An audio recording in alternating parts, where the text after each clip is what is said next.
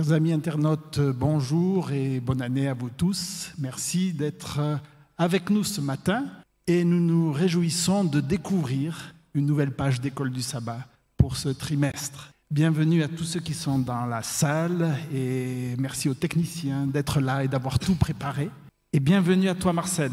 Marcel sera beaucoup euh, mis à contribution aujourd'hui parce que c'est lui qui va animer ce matin le temps d'étude de l'école du sabbat, mais aussi cet après-midi à 15h sur la même chaîne YouTube ou Facebook, eh bien, vous pourrez le suivre pour une introduction générale au livre. Et donc, euh, merci pour tout ce que tu prépares, que tu as préparé. C'est un thème que tu connais bien aussi, mais tu continues d'aller encore un peu plus loin et donc tu continues de, préparer. Donc, nous sommes très heureux, euh, je pense tous, d'étudier ce trimestre le livre d'Ésaïe. Hein, je crois que lorsque nous avons ouvert hein, le paquet avec le questionnaire que nous avons vu, livre d'Ésaïe, nous sommes nombreux à avoir apprécié ce thème-là. Et j'aurais une première question pour toi, Marcel.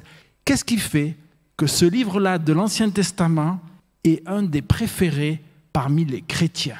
C'est un des préférés parmi les chrétiens parce que c'est un livre qui parle du salut de Jésus, de notre Sauveur, de notre Dieu, qui présente le caractère d'un Dieu saint, aimant, compatissant, euh, d'un Dieu qui nous aime et qui accepte en la personne de Jésus de s'incarner, de devenir euh, pour nous un Sauveur.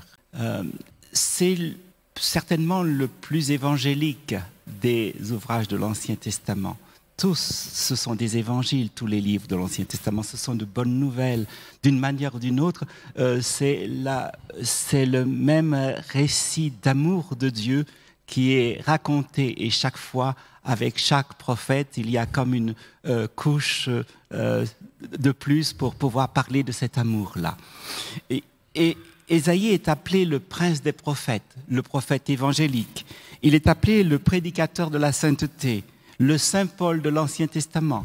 Son livre est considéré comme étant euh, l'épître romain, cette hmm. épître que, euh, que Martin Luther dont Martin Luther disait que c'était la cathédrale de la foi chrétienne. Donc, c'est important euh, de pouvoir se pencher sur un livre qui est, qui est un des plus beaux fleureaux de, de, de la littérature hébraïque, mais aussi, on pourrait dire, internationale. Tu parles au niveau hébraïque. Comment les, Juifs, eux, considèrent ce livre Est-ce que c'est aussi un des livres de la Torah pour qui il y a un attachement particulier? On sait bien que les Esséniens à Qumran, hein, on a trouvé ce, rouleau du livre d'Ésaïe. Comment les Juifs euh, ressentent ce livre-là? C'est un livre qui est très cher à leur cœur. Euh, si je ne m'abuse, euh, Ben Gurion citait le texte d'Ésaïe, euh, le chapitre 35, euh, le verset 1, il disait qu'il avait été influencé par cela. Ton peuple rebâtira, pardon, le désert fleurira comme un narcisse. Et toute sa politique pour pouvoir refleurir le, mhm. désert vient, vient de, cela. vous avez aussi le fait que bon nombre d'auteurs qui qui lisent le livre considèrent par exemple que le serviteur souffrant, c'est Israël. Il s'identifie dans ce serviteur souffrant. Alors pour nous, c'est euh, Jésus qui est incarné, euh, mais d'une certaine manière, euh, ils n'ont peut-être pas tort parce que chaque, chaque personne qui souffre, chaque personne qui est une victime du mal, d'une certaine manière, Dieu s'identifie à ces personnes. Mmh. Donc nous pouvons nous identifier au serviteur suivant, souffrant, puisque nous pouvons nous identifier à Jésus. Mhm. Euh, voilà. Donc, merci, merci beaucoup. Et donc, nous nous réjouissons effectivement de, d'étudier ce livre qui parle au cœur, hein, où Dieu se révèle. Tu dis comme un Dieu d'amour. On verra quand même qu'aujourd'hui, Dieu, dans son amour, a un langage assez abrupt. Hein, Et nous reviendrons là-dessus. Cet après-midi, tu nous présenteras le livre dans sa globalité. Mais est-ce que tu veux quand même juste nous dire en quelques mots le, contexte? Dans quoi ce, livre s'inscrit-il? Et déjà, le mot Ésaïe, qu'est-ce que ça veut dire? Alors, Ésaïe, c'est un nom qui sonne un peu comme Yeshua, Jésus, Oshéa, euh, Josué, euh, Yehoshua. La racine de ce, de, de, de, du, du, du, nom, c'est le verbe sauver, c'est le mot salut. Et le Ya final est un appellatif divin, c'est le diminutif de Yahvé. Donc, l'Éternel sauve ou l'Éternel sauvera, ou le salut est à l'Éternel, comme vous voulez. Euh, voilà l'idée centrale. Donc, c'est vrai que l'idée du salut euh, est dans, dans, dans, dans l'ouvrage, au cœur de l'ouvrage. Euh, Ésaïe est un prophète et il dit dans le chapitre 8 qu'il est un signe pour ceux de sa génération. Euh, alors, on ne va pas parler de sa biographie, mais parce que le livre n'est pas là pour en parler vraiment, mais euh, il nomme deux de ses enfants avec un nom prophétique, euh, et eux aussi, il dit, sont des signes pour Israël. Nous devons être signes de la présence de Dieu, du, message divin dans ce monde, et c'est un peu cela dont il va témoigner. Le, sa femme est prophétesse d'ailleurs hein, mm-hmm. aussi, euh, et euh, une, euh, encore pour le salut qu'il proclame, c'est le salut de, de l'individu, c'est le salut aussi qui est aussi pour la planète aussi. c'est aussi pour les nations. Vous on a ce texte d'Ésaïe chapitre 2 verset 4 de leurs épées ils forgeront des socs de leurs lances, des serpes. Une, nation, ne livrera plus l'épée contre une autre et l'on n'apprendra plus la guerre. Euh, ces paroles sont inscrites euh, sur un mur de marbre à l'ONU à New York. Hmm. Donc, c'est ce désir, cette aspiration de paix euh, qu'on retrouve là, dans ce texte-là. Nous, nous aussi, nous, avons, nous portons cette aspiration en nous. Et un jour, Dieu la réalisera. L'époque du livre de Jérémie, euh, pardon, d'Ésaïe, excusez-moi. Euh, euh, alors, son ministère a duré de l'an 740 jusqu'à à peu près 681 vers, la, vers le début de, du règne de, de, Manassé. Donc il a commencé sous Jotam. Le, le, quand Jotam a, a pris la régence, enfin la, la royauté, quand son père avait été frappé de lèpre mhm. et donc euh, il devait se retirer dans la, ce qu'on appelle la maison franche, une sorte de léproserie, on va dire. Et euh, donc à ce moment-là, c'est sous son règne, sous le règne de, Jotam, que ça. Quelle était la, euh, situation du, du peuple, les défis Pourquoi à ce moment-là, eh bien, un message de salut était le plus nécessaire et approprié? Excuse-moi, j'ai dit Jotam, c'est Osias ou Azaria que je dis. Voilà, mais, tu as parlé de la, de, la, de la régence faite par Jotam. Par Jotam, et le roi qui, est, qui, a été écarté, c'est son père, donc Osias ou Azaria. Bon, reprends ta question. Euh, quelle était la situation du peuple et pourquoi un, message de salut était nécessaire à ce moment-là? Alors, euh, la situation spirituelle du peuple était au plus bas, même quand euh, on, est, on, est, on est dans des, dans des périodes difficiles. On a la, on a la période, la, la Syrie euh, monte en puissance. Euh, les gens ne sont pas certains. Le roi, les, les rois cherchent des alliances. on pense plutôt à se défendre de manière militaire. Et au niveau spirituel, ce n'est et c'est contre cela qu'Ésaïe va, va parler. Alors on va, on va venir justement par rapport au sens du chapitre 1 et du chapitre 5. Donc nous dirons que le livre d'Ésaïe est d'abord un livre qui a inspiré les politiques, puisqu'il nous parle de Ben Gurion, tu nous parles de l'ONU, donc un livre qui a traversé les siècles et qui est là donné en période de crise. Et donc ceci pour nous est quelque chose de précieux de voir ce livre donné en période de crise politique, la menace assyrienne et aussi spirituelle. Donc aujourd'hui, nous avons le chapitre premier, où le centre, bien vous le connaissez, le centre du chapitre premier, je le lirai, venez donc et plaidons. Et puis aussi une partie du chapitre 5, où là également, il y a, je pense, une phrase clé, où Dieu qui dit, Qu'y avait-il encore à faire à ma vigne que je n'ai pas fait pour elle? Voilà, donc deux, de positionnement de Dieu. Quel est le sens de ces deux chapitres? Qu'est-ce que, qu'est-ce que Dieu veut montrer au cours de ces deux chapitres? Alors, ces deux chapitres, enfin, euh, ce sont des procès d'alliance. Explique-nous, qu'est-ce que ça veut Oui, dire alors Un procès d'alliance. euh, le PowerPoint pour expliquer. Donc, le procès d'alliance, euh, c'est le fait que les enfants d'Isra- d'Israël sont en alliance avec Dieu. Tous les hommes le sont d'ailleurs. Et Dieu a fait alliance avec le peuple. Le livre de Deutéronome, par exemple, est construit comme un, un livre d'alliance. Et euh, on a différents, différents éléments pour, pour l'alliance. On a, euh, je, je- je regrette que la, Ça, ça vient. oui. D'accord. Donc, le procès d'alliance va reprendre les termes de l'alliance et va demander aux enfants d'Israël pourquoi vous n'avez pas obéi à, à, euh, aux règles que, données par Dieu.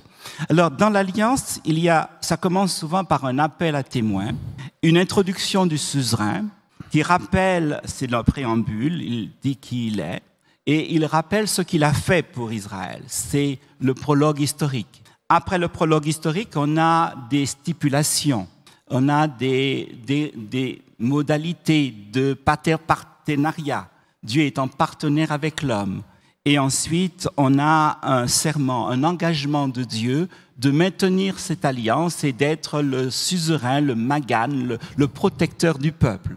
Le mot magan, quand Dieu dit je suis ton bouclier, euh, on devrait dire ton suzerain, parce que la racine c'est euh, protéger. Il le dit à Abraham, il le dit à maintes reprises à différents, euh, dans différents textes.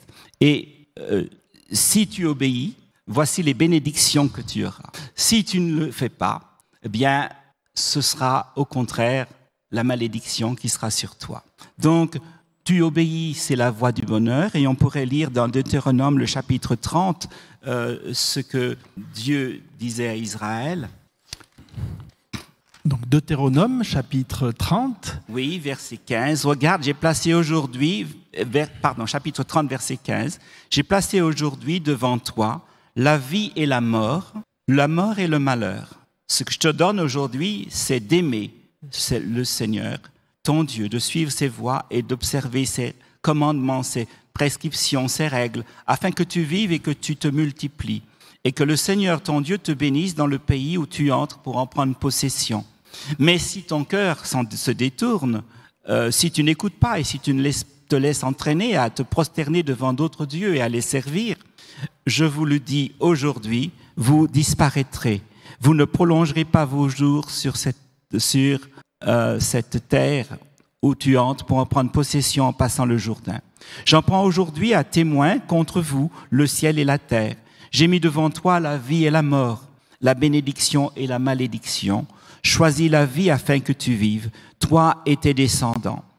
En aimant le Seigneur ton Dieu, en l'écoutant et en t'attachant à lui, c'est lui qui est ta vie, la longueur de tes jours pour que tu habites euh, sur la terre que le Seigneur a juré de te donner à tes pères, Abraham, Isaac et Jacob. Donc choisir euh, la vie, c'est un, acte fondateur, j'allais dire, euh, de notre identité. Et c'est cela que Dieu veut. Dieu veut que nous naissions à la vie, que nous puissions apprendre à vivre et aimer ses vivre. Il dit aimer le Seigneur et aimer le prochain. Euh, ce sont les règles qu'il donne. Dans le Deutéronome chapitre 5, on a commencé par les dix paroles qui sont des paroles d'amour, hein, l'amour de Dieu et l'amour du prochain. Et donc, voilà, j'ai placé devant toi des commandements pour ton bonheur, pour que tu puisses apprendre à aimer. Et le, procès- le prophète vient et il dit, écoutez mes amis, euh, vous n'êtes pas, très- vous n'êtes pas sérieux, vous, êtes, euh, vous n'avez pas obéi. Et c'est là que, qu'intervient le... Alors on va revoir le, le- le cliché de tout Oui. à l'heure. Je profite pour dire aux internautes que vous êtes euh, les bienvenus pour poser des questions à Marcel, pour euh, aussi de faire un commentaire par rapport à ce thème-là. Donc dans, dans Deutéronome, donc, on voit finalement un résumé d'alliance. Oui. Hein Alors c'est vrai que moi, quand je pense alliance, j'ai tendance à penser principalement aux règles, aux commandements, mais on voit qu'il y a tout, euh, tout un corps autour. Pourquoi, à ton avis, dans ce processus d'alliance, il y a cet ordre-là? Ce que tu appelais les stipulations ou les commandements euh, est, entouré de, choses avant, après? Pourquoi c'est dans cet ordre-là? Alors, euh, c'était déjà cette codification, cette manière d'écrire l'alliance et le procès d'alliance. Le procès d'alliance, le prophète vient et puis il, dit aux gens, bien, vous n'avez pas obéi, et, il, rappelle, il rappelle aux gens, les gens à l'ordre pour qu'ils puissent réapprendre à aimer. Et Deutéronome, le Deutéronome se conclut par un cantique d'alliance, mhm. qui est aussi en fait un procès d'alliance. Et là, ce procès d'alliance, cette forme-là, c'est ce qui va servir de modèle à Ésaïe dans le chapitre premier. Euh, ce sont, ah, la même thématique, la même manière de procéder. Alors je disais que c'était une manière courante de faire. On sait que par exemple, euh, on a dans euh, les annales de Murchilist II, qui est un roi hittite aux environs de 1325, et on a d'autres traités on a des traités qui sont faits avec cette même facture, cette mhm. même manière de faire. Donc il y a un appel à témoins. Par exemple, ciel écoute dans Deutéronome 32 euh, et je parlerai. Terre écoute, euh, pardon, ciel prête l'oreille, je parlerai. Terre écoute les paroles de ma bouche. Que mon savoir se déverse comme la rosée, etc. Et on commence Ésaïe de cette manière-là, mhm. euh, avec ce terre, ciel, cieux écouter et terre euh, prêter l'oreille. Pourquoi? Pourquoi c'est le ciel et la terre qui vont être pris à témoin alors que avec les rois hittites, ils avaient d'autres témoins? Euh, Les témoins étaient des dieux et là, mm. c'est l'univers habité qui est les témoins. C'est nous les témoins. Mm. C'est les habitants des cieux, c'est une métonymie pour parler des habitants des cieux et des habitants de la terre. Dieu est un Dieu qui, qui utilise les témoins qu'il a, et les témoins, ce sont euh, tous les êtres de l'univers. Dieu n'est pas un Dieu, euh, euh, un Dieu qui est un Dieu oppresseur, un tyran qui règne et qui n'a pas besoin. Non, il fait appel à des témoins. Il, bien sûr, c'est lui qui est la source de la loi, c'est lui qui est la source du droit, mais il le fait de manière que ce, que ce droit soit intelligible à toutes les consciences euh, de l'univers.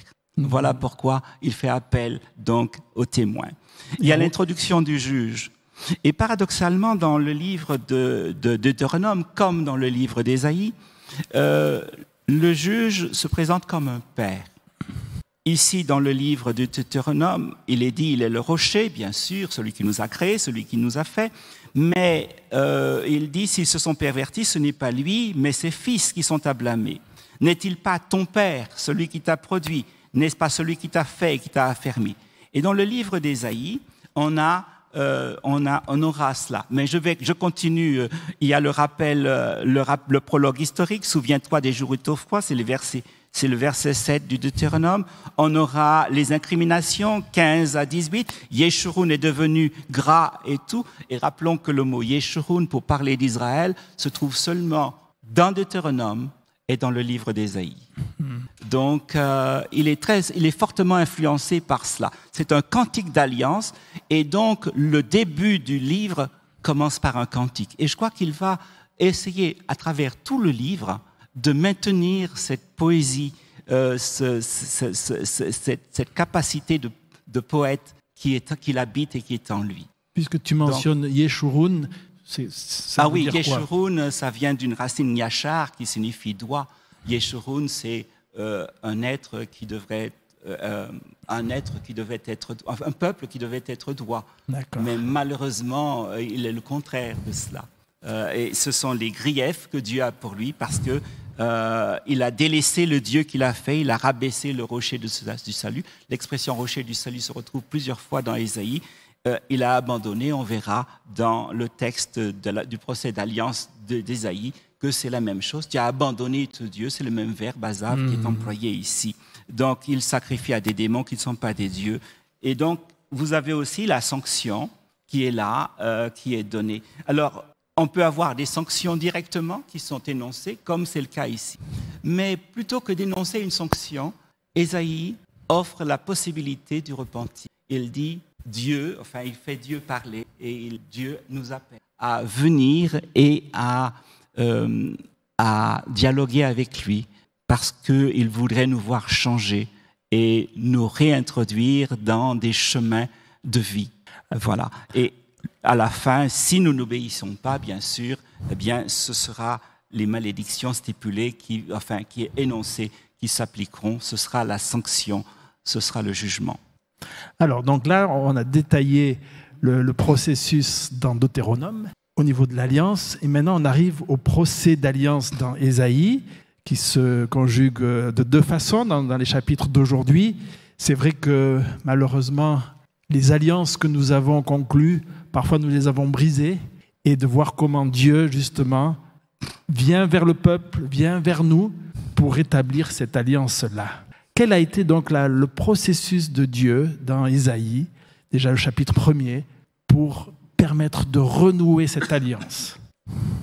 Il se, présente dans le texte euh, quand il fait, après, avoir, on peut commencer à lire le texte, euh, d'abord peut-être euh, dans le, c'est Ésaïe le chapitre premier et on va lire les versets. Est-ce que je pourrais avoir le plan, s'il vous plaît? Voilà, les versets 2 et 4. Donc, on va lire la rébellion d'Israël. Il va d'abord, donc dans le préambule, il dit ceci J'ai éduqué et élevé des fils, mais ils se sont révoltés contre moi. Le bœuf connaît son propriétaire, l'âne connaît la mangeoire où ses maîtres le nourrissent. Israël, lui, ne connaît rien. Mon peuple ne comprend rien. Quel malheur pour cette nation pécheresse, pour ce peuple chargé de fautes, pour cette engeance mauvaise, pour ces fils pervertis. Ils ont abandonné euh, le Seigneur. Bayard traduit, ils ont désavoué le Seigneur. Ici, Dieu se présente comme un père et il s'adresse à des enfants. Peut-être que nous avons oublié que notre identité première, c'est finalement d'être des enfants de Dieu. Parce que nous avons été créés, bien sûr, mais euh, surtout parce que Dieu nous a sauvés et que, euh, de fait, il veut avoir une relation profonde, filiale avec nous. Et c'est la première image que nous avons de, de lui. Le premier mot qui est sur sa bouche, c'est banim, des enfants, des enfants que j'ai élevés. Et à la fin de cette partie, il dit, ce sont des fils, ce sont des fils pervertis, des fils, euh, euh, voilà, ils, m'ont abandonné. Ils ont bafoué le sein d'Israël et ils ont dés, déserté. Euh, cette, oui? Moi, je suis interpellé par cette comparaison avec le bœuf et l'âne. Hein oui. Et c'est vrai que bon, ces images ne parlent pas trop, mais tous ceux qui ont des, des animaux de compagnie, oui. eh bien, observent combien les animaux vont savoir qui est le maître, qui est la personne qui leur donne à manger dans leur écuelle, et seront allés vers cette personne-là. Oui. Et là, Dieu dit, non, mais vous, vous, vous, vous ne savez pas cela. Hein? Oui. Il n'y a pas de, de, gratitude ni de reconnaissance envers Dieu. Et Dieu se présente aussi dans ce, comme le suzerain, mais dans cette partie, non seulement comme un père, mais aussi comme le Saint d'Israël. Et en disant le mot saint, euh, Kadosh, en, en, enfin Kadosh en hébreu, saint, Kadosh Israël ici, le saint d'Israël, euh, nous avons l'impression que le mot saint signifie, bien sûr, il signifie celui qui est pur, celui qui est, euh, celui qui est éloigné du péché. Euh, nous avons vraiment des idées, euh, de très belles idées sur le mot saint, et cela est contenu dans le mot. Mais l'un des sens du mot saint, c'est dévoué, dévoué, dévoué, consacré à. -hmm. euh, les, euh, on appelait Kedusha euh, une personne qui était consacrée à son Dieu, même si c'était dans le cas de prostitution sacrée pour les religions environnantes. consacré à, dévoué entièrement à. Et quand Dieu ça dit qu'il est Kadosh Israël, ça veut dire qu'il est entièrement dévoué à Israël. Il est vraiment dévoué à l'être humain. Il nous aime Et son dévouement est tel qu'il a donné sa vie en la personne de Jésus pour chacun d'entre nous. Et c'est surtout euh, celui qui nous parle. Euh, c'est vrai que dans, nous sommes dans un procès d'alliance, mais nous ne devons pas oublier qui nous parle et de fait qui nous sommes. Par rapport au fait que Dieu soit Père, soit saint, soit dévoué, on a la remarque d'Albert. Le premier chapitre d'Ésaïe, un Dieu juge son peuple. Le verdict, je te vomirai de ma bouche, ça, ça va sur Apocalypse, c'est terrible. N'y a-t-il plus de chance? Euh, Si vous lisez le livre de l'Apocalypse, le chapitre 3, verset 16, euh, Dieu dit qu'il aime son peuple. Hein. je vais juste y aller euh, rapidement parce que souvent nous, nous aimons prendre les textes et euh, quelquefois, si nous ne lisons pas tout le contexte, nous ne hmm. pouvons pas vraiment comprendre la pensée profonde de Dieu. Il est dit, bien sûr, je vais te vomir, je suis sur le point de te vomir. Il n'a pas, il, n'a pas fait encore. il dit les raisons pour lesquelles il le fait, mais plus loin, au verset 19, il dit, tous mes amis, moi je les reprends et je les corrige. Nous connaissons le proverbe qui aime bien châtie bien. Oui, il y a espérance. Euh, passionne-toi, change radicalement, repens-toi. C'est aussi l'appel à la repentance. Si on reprend le plan euh, que, que nous avons dit, au centre, c'est vraiment un appel à changer, à, à devenir autre. Et voyez, l'appel à la repentance se trouve au cœur du texte. Et parce que c'est cela l'important. Dieu veut que nous changeons de trajectoire. Si nous continuons sur cette trajectoire, c'est la perdition. Et Dieu veut comme destin pour l'homme le bonheur. Il ne veut pas le malheur. Et parce qu'il veut ce bonheur, et cette nouvelle année, nous souhaitons le bonheur à chacun, euh, nous avons ces mots à la bouche, hein, euh, nous voudrions le meilleur pour les autres, eh bien, il en est pareil. J'ai l'impression qu'en ce début d'année, à travers euh, ce texte biblique, Dieu est en train de me dire et de nous dire à tous, je voudrais ton bonheur, pour cette année 2020 et pour les autres années, parce que je voudrais passer l'éternité avec toi. Et c'est ça qui est important. Dieu nous aime et il fait tout pour pouvoir nous sauver. Alors bien sûr, quand notre, quand notre vie n'est pas en harmonie avec euh, celle de Dieu, quand nous ne nous reposons pas sur l'épaule divine pour prendre conseil, pour écouter, pour, euh, euh, alors à ce moment-là, euh, nous risquons d'être d'être emportés par tout, tout, tout, un environnement qui nous stresse et qui nous pousse à faire des mauvais choix. Donc, dans ce qu'on a vu jusqu'à présent, Dieu comme Père, avec des enfants rebelles, le saint, le dévoué, dans les, les versets qui, qui, suivent, il se positionne un peu comme le, le médecin aussi. Oui. Hein, verset, verset, 5. à 9. La terre entière est malade, tout le cœur est souffrant, de la plante du pied jusqu'à la tête, rien n'est en bon état. Blessures, contusions, plaies vives. Qu'est-ce que, comment euh, réagir par rapport à ce positionnement de Dieu qui dit finalement, il n'est pas très encourageant. Souvent on dit, mais pour aider quelqu'un qui est tombé, on doit l'encourager. Est-ce que Dieu, j'ai l'impression, ne fait pas Oui. Pourquoi? Alors, euh, quand, on est, quand, les, quand, quand, une situation est très difficile et que nous rencontrons des difficultés et que nous sommes blessés par la vie, nous, pouvons, nous pensons que souvent ces blessures de la vie, ces problèmes qui nous adviennent, tout cela, bien c'est comme si Dieu nous punissait déjà. Mm-hmm. Et Dieu dit non, ben voilà, vous êtes déjà blessés par la vie.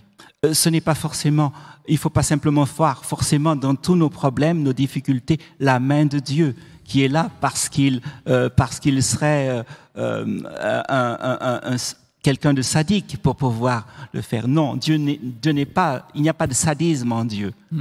Dieu est sadique, juste, mais pas, pas sadique. Et, et c'est ce qui est important. Dieu nous regarde, voit notre état et il est rempli de compassion. Il ne veut pas en rajouter. Euh, il dit ici, toute la tête est malade, tout le cœur est souffrant. Le pire, c'est que celui qui est malade ne se rend même pas compte mhm. de, son, état. et il ne cherche pas le, euh, le médecin. Euh, Jésus dit, je ne suis pas venu pour les bien portants, mais pour ceux qui sont souffrants et qui veulent euh, un médecin pour, euh, pour s'occuper d'eux. Toi, tu es médecin et donc, euh, C'est tu- clair que les- donc ce texte parle aussi. Les malades les plus difficiles à soigner, ce sont ceux qui ne se reconnaissent pas comme malades, Oui. effectivement. Ceux qui sont récalcitrants, on peut dire. Alors, dans, dans le plan, la partie C, tu as indiqué que euh, les chefs, les meurtriers, qu'est-ce qui est reproché aux chefs et à Israël finalement? Ok, alors juste ceci, Dieu montre que malgré le malheur juste avant, hein, dans, Oui. on- puisqu'on n'a pas lu tout le, tout, le, tout le texte, on n'a lu qu'une première partie, mais juste avant, euh, Dieu dit que Sion la Belle est restée comme une hutte dans une vigne, comme une cabane dans un champ de concombre, comme une ville préservée.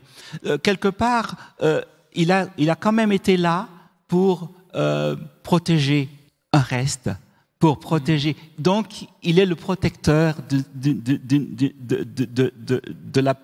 certains, de ceux qui sont restés fidèles, bien sûr, et même des autres. Parce que quand il fait, quand il fait briller son soleil, c'est sur tous. Quand la pluie tombe, euh, chacun est béni par cette pluie aussi. Donc, euh, c'est vrai. Il dit, si le Seigneur, si, si l'Éternel, le Dieu des univers, ne nous avait laissé des survivants, nous serions vite devenus comme Sodome et nous ressemblerions à Gomorre. Il y a eu quand même une certaine compassion de Dieu qui intervient pour que on ne soit pas à la dernière extrémité. Euh, on a parlé de Sodome et de Gomorre et on s'aperçoit ici que dans la partie où on parle de la condamnation d'Israël, il est ici écouter la parole du Seigneur, chef de Sodome. Alors, euh, C'est dur ça pour euh, un Israélite d'entendre cela. d'entendre qu'ils sont assimilés à Sodome et à Gomorre, puisqu'il est dit euh, prête l'oreille à la loi de notre Dieu, peuple de Gomorre.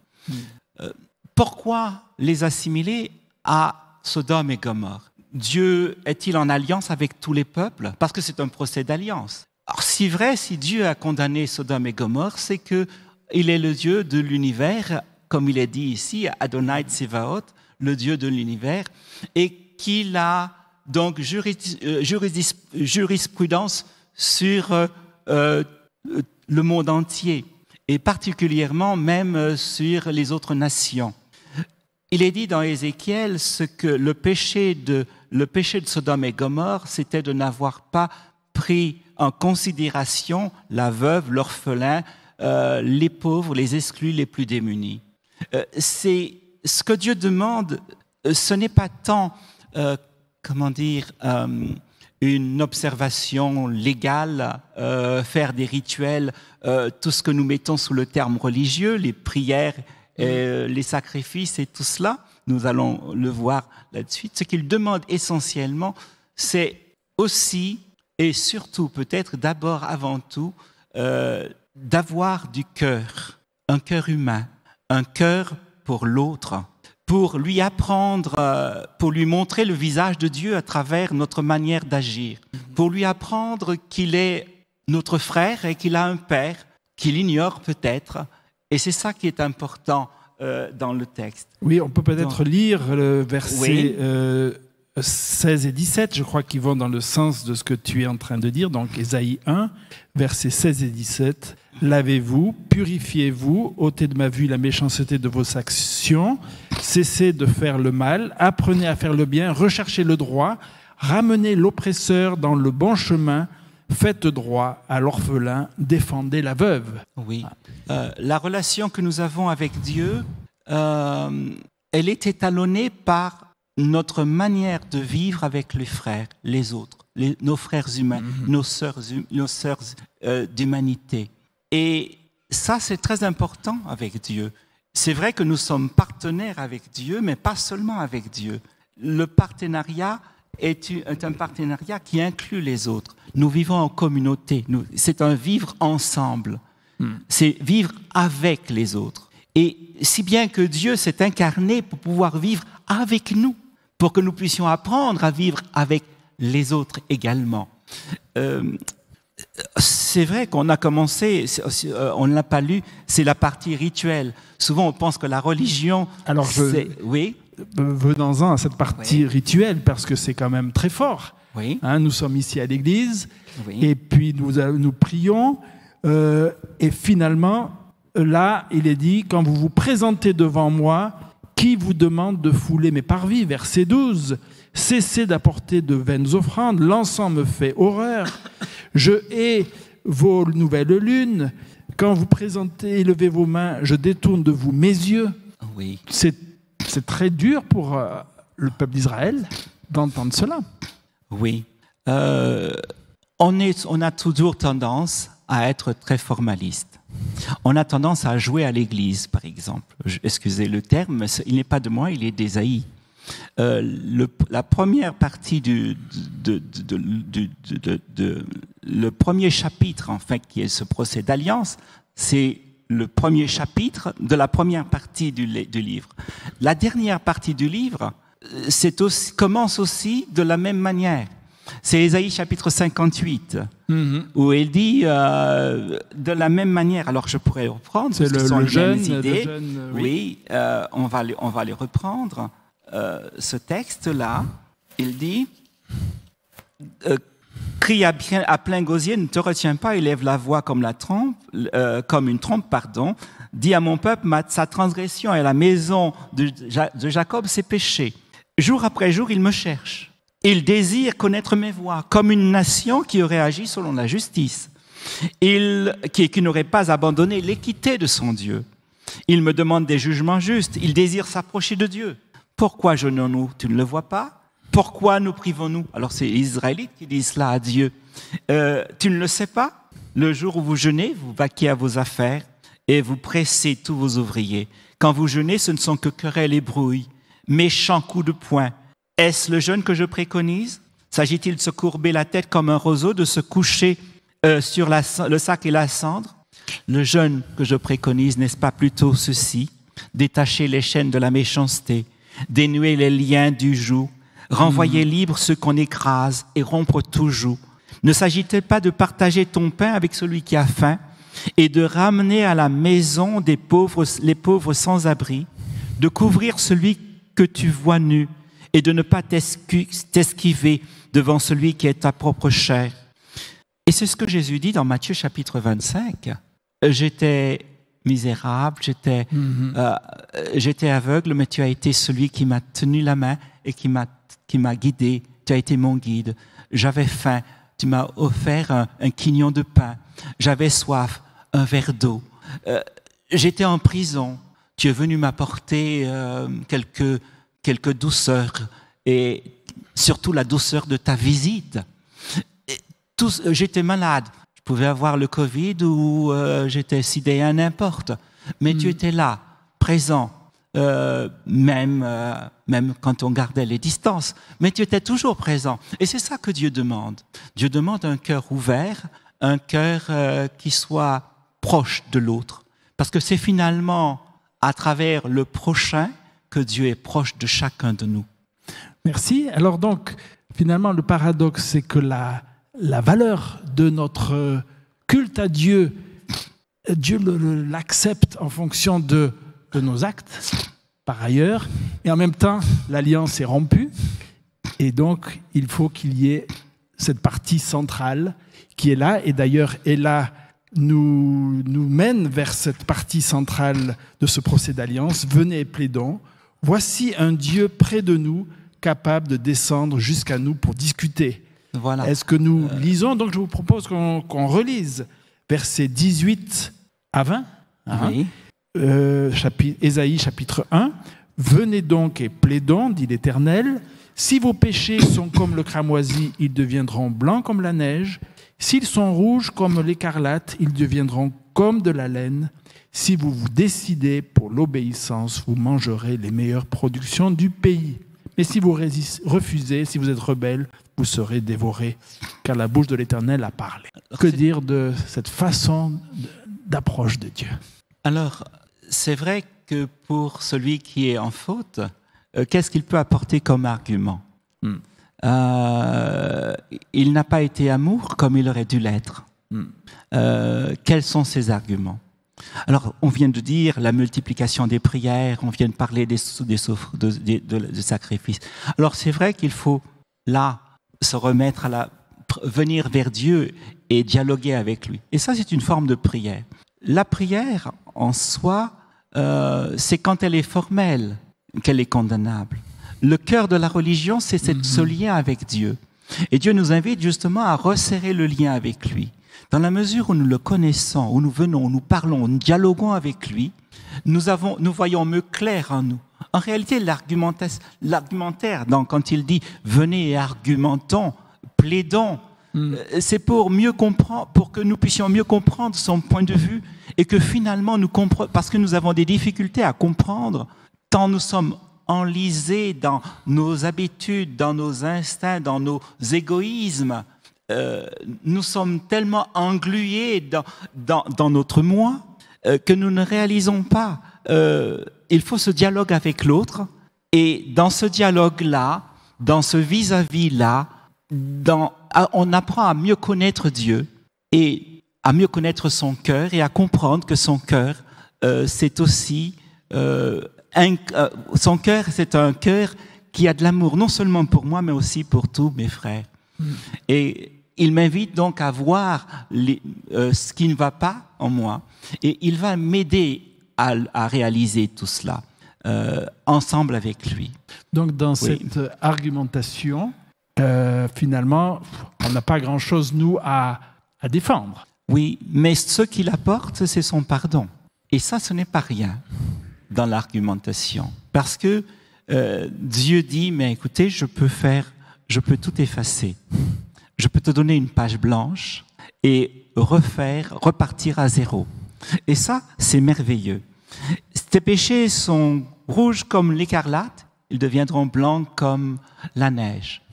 Il y avait euh, le jour de, du Yom Kippour, on mettait un cordon écarlate euh, suspendu à, euh, c'est ainsi que raconte le Talmud, suspendu à l'extérieur.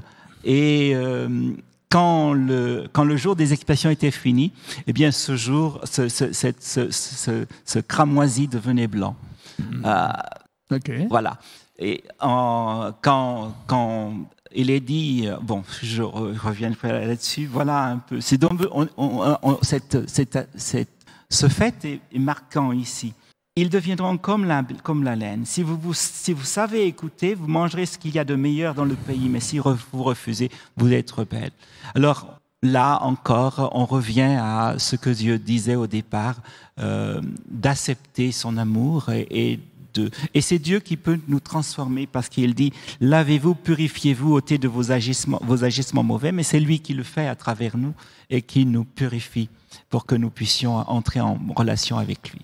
Voilà. Voilà, alors on, peut passer on va passer à la, au chapitre 5. chapitre 5, hein, tout à fait. Le temps, euh, le temps passe Donc, Un deuxième procès d'alliance qui est là. Est-ce qu'on lit une partie de, de, cette... Euh, c'est quoi C'est une parabole? C'est un chant, on va dire C'est une parabole. Alors tu peux lire euh, les versets 1 et 2 déjà. ok. Or donc, je chanterai à mon ami le chant de mon bien-aimé sur sa vigne. Mon ami avait une vigne sur un coteau fertile.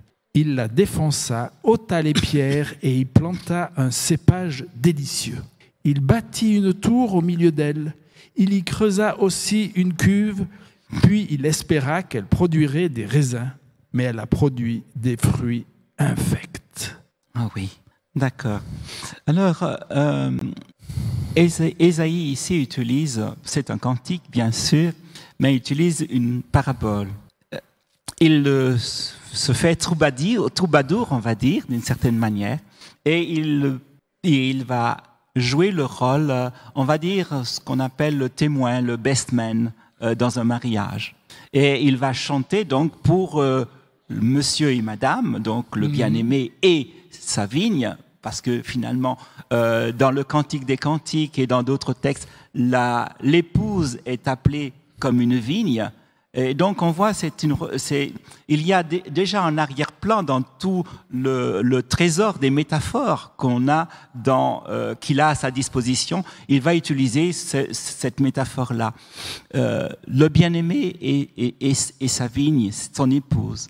Tout ce qu'il a fait pour Israël, c'est l'épouse du Seigneur. Euh, je pourrais encore reprendre Ésaïe chapitre 27 pour reprendre où il y a encore un champ de la vigne qui est encore euh, en parallèle avec celui-là. Donc Mais, ce n'est pas un, un, technicien euh, vigneron qui, qui, fait cela. Ce n'est pas un homme d'affaires. Non. C'est un bien-aimé. C'est un bien-aimé. Et il bichonne sa vigne. Il en prend bien soin. Il espérait du, euh, un bon cépage de choix parce qu'il sait ce qu'il a planté. Mhm. Et puis voilà que c'est des boules puates. On pourrait dire ça, puisque littéralement, Béochim, c'est cela. Euh, c'est infect, c'est puant, ça, cette puanteur. Euh, Shura qui traduit des lambrusques. lambrusques. Ah un, voilà, pour essayer de rendre cette poésie euh, là. Maintenant, euh, il y a, ici, il utilise cette, cette, cette, cette, il commence donc par, par par chanter et par utiliser une parabole, qui, enfin euh, une image, une métaphore, pour pouvoir euh, parler aux autres, hein, pour, que les, pour que les gens puissent comprendre un peu ce qu'il veut dire. La parabole est souvent comme un miroir. Euh, quand nous nous posons la question, oui, mais qui est là eh Bien, prenons par exemple le cas de le cas de David. Mm. quand, il, quand il avait quand il avait euh, couché avec euh, Bathsheba et tué Uri. Euh, Nathan, le prophète, vient avec une parabole et on, voit la colère qu'il a quand il entend cela. Si d'emblée Nathan lui avait dit Écoute, roi, tu agis mal, il se serait euh, il n'aurait pas il n'aurait pas accepté le reproche. Mais là, il se met dans une violente colère. Et quand on lui présente, on lui dit, mais c'est toi qui es là. Regarde bien dans le miroir qui est là, c'est toi. Eh bien, c'est un peu le miroir euh, pour Israël. Pour l'instant, euh, on n'a pas encore qui. On a, ce sera qu'à la fin qu'on verra qui sont les personnes qu'il faut voir dans le miroir. Mais pour l'instant, il y a les versets 3 et 4 où il y a le jugement de Dieu face à cette déception qu'il a. On va peut-être le lire. Or donc maintenant, habitants de Jérusalem, hommes de Juda, soyez juges entre moi et ma vigne. Qui avait-il encore affaire à ma vigne que je n'ai pas fait pour elle? Pourquoi, quand j'ai espéré qu'elle produirait des raisins, a-t-elle produit des fruits infects? De nouveau, le même terme, un fruit infect, qui revient. bien sûr. Ah. Euh, comme tu, as, tu, peux bien l'observer, euh, la première partie, je vous prie, laissez-moi, je vous prie. Deuxième partie, soyez juges, je vous prie, entre moi et ma vigne. Et la dernière partie, c'est maintenant, laissez-moi, je vous prie. Donc il y a cette expression, c'est comme une sorte de prière que Dieu fait d'une certaine manière. Euh, on va dire, euh, cette pudeur et cette politesse de Dieu qui ne veut pas euh, brusquer, mais qui veut pousser à réfléchir. Argumentons. C'est un peu ça qu'il est en train de dire. Et là, nous sommes dans une scène de jugement, euh, puisqu'il est dit Maintenant, habitants de Jérusalem, hommes de Judas, soyez juges. Donc, au verset. et, le jugement apparaît à partir du verset 5. Oui, à partir euh, du verset 3, c'est d'abord soyez juges. on, mhm. demande, on demande donc justement à ceux qu'ils interpellent, euh, les auditeurs qui sont là, il leur dit soyez juges entre moi. Mhm. Que n'ai-je fait pour la ville?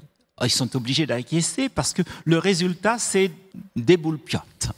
Alors, il continue en disant, et donc on verra le, le, jugement, comme tu dis, tu peux le lire, versets 5 et 6. Or donc, je vous ferai maintenant connaître ce que je vais faire à ma vigne, j'en arracherai la haie pour qu'elle soit broutée, je ferai des brèches sur sa, sa clôture pour qu'elle soit foulée aux pieds, je la réduirai en ruine elle ne sera plus taillée ni cultivée, les ronces et les épines y croîtront, et j'ai donnerai mes ordres aux nuées afin qu'elles ne laissent plus tomber de pluie sur elle.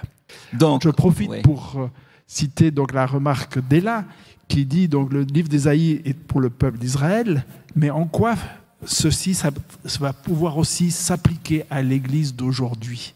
D'accord. Et ce type de jugement, d'ailleurs, Ouais, ouais. Euh, cette façon de procéder de Dieu, en quoi on va pouvoir l'appliquer pour nous aujourd'hui. Alors, d'un point de vue historique, d'abord, dans un premier Ouais. temps, euh, ce jugement s'est réalisé un peu sur euh, Judas, puisqu'en l'an 586, il y aura donc euh, la destruction de Jérusalem et la prise du royaume, l'annexion du royaume de Juda. Donc, ça s'est réalisé finalement euh, dans la réalité. Maintenant, euh, ce que Dieu dit pour, les, pour, euh, pour, euh, pour euh, Israël, à nous de nous poser la question, qu'est-ce que Dieu n'a pas fait pour nous hein? Euh, Parce que final, euh, quand on regarde, euh, il est dit ici, or la vigne du Seigneur des armées, c'est la maison d'Israël. Dans la dernière partie, on a le miroir qui est là, qui est tendu, pour que justement ceux qui, qui étaient juges maintenant puissent eux-mêmes se juger. Euh, la parole de Dieu, de cette, euh, agit de cette manière-là. Elle nous présente, elle nous décrit, euh, elle nous peint notre vie. Vous vous rappelez dans Jacques, il était dit que la parole de Dieu est comme un miroir. Celui qui se regarde doit pouvoir ensuite aller se, laver le visage. S'il ne le fait pas, eh bien, ça ne sert à rien le miroir.